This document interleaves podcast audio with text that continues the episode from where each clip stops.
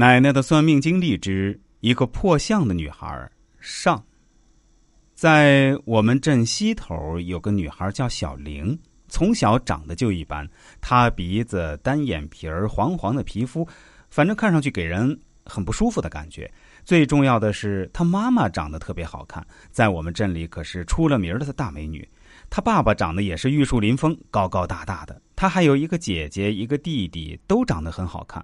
不知道为什么他长成这样，所以看他就越发觉得难看。他从小也有点自卑，能够感到父母对自己的冷落。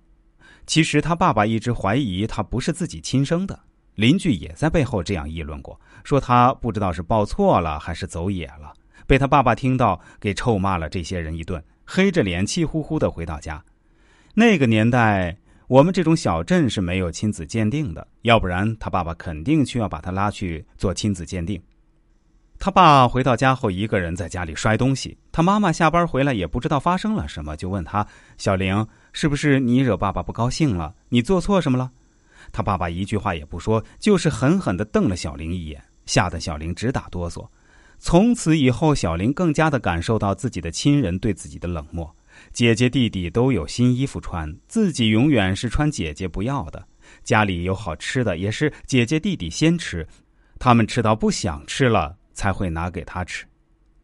好不容易熬到高中毕业，小玲没有考上大学，她早就想出去打工了，想要离开这个从来没有感受到过温暖和亲情的家。临走前，小玲也像镇上其他孩子一样来找奶奶给看看，看自己适合在哪儿发展，或者有没有什么该注意的地方。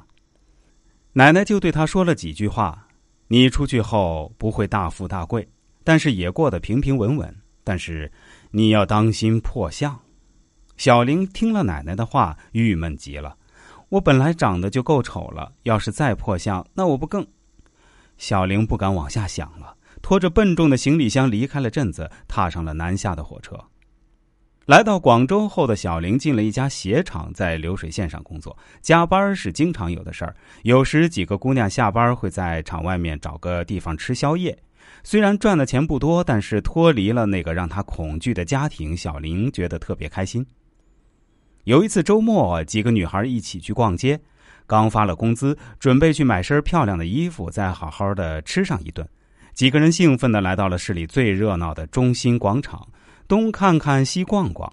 突然，后面跑来一群人，还有个身影飞快的从自己身旁一闪而过。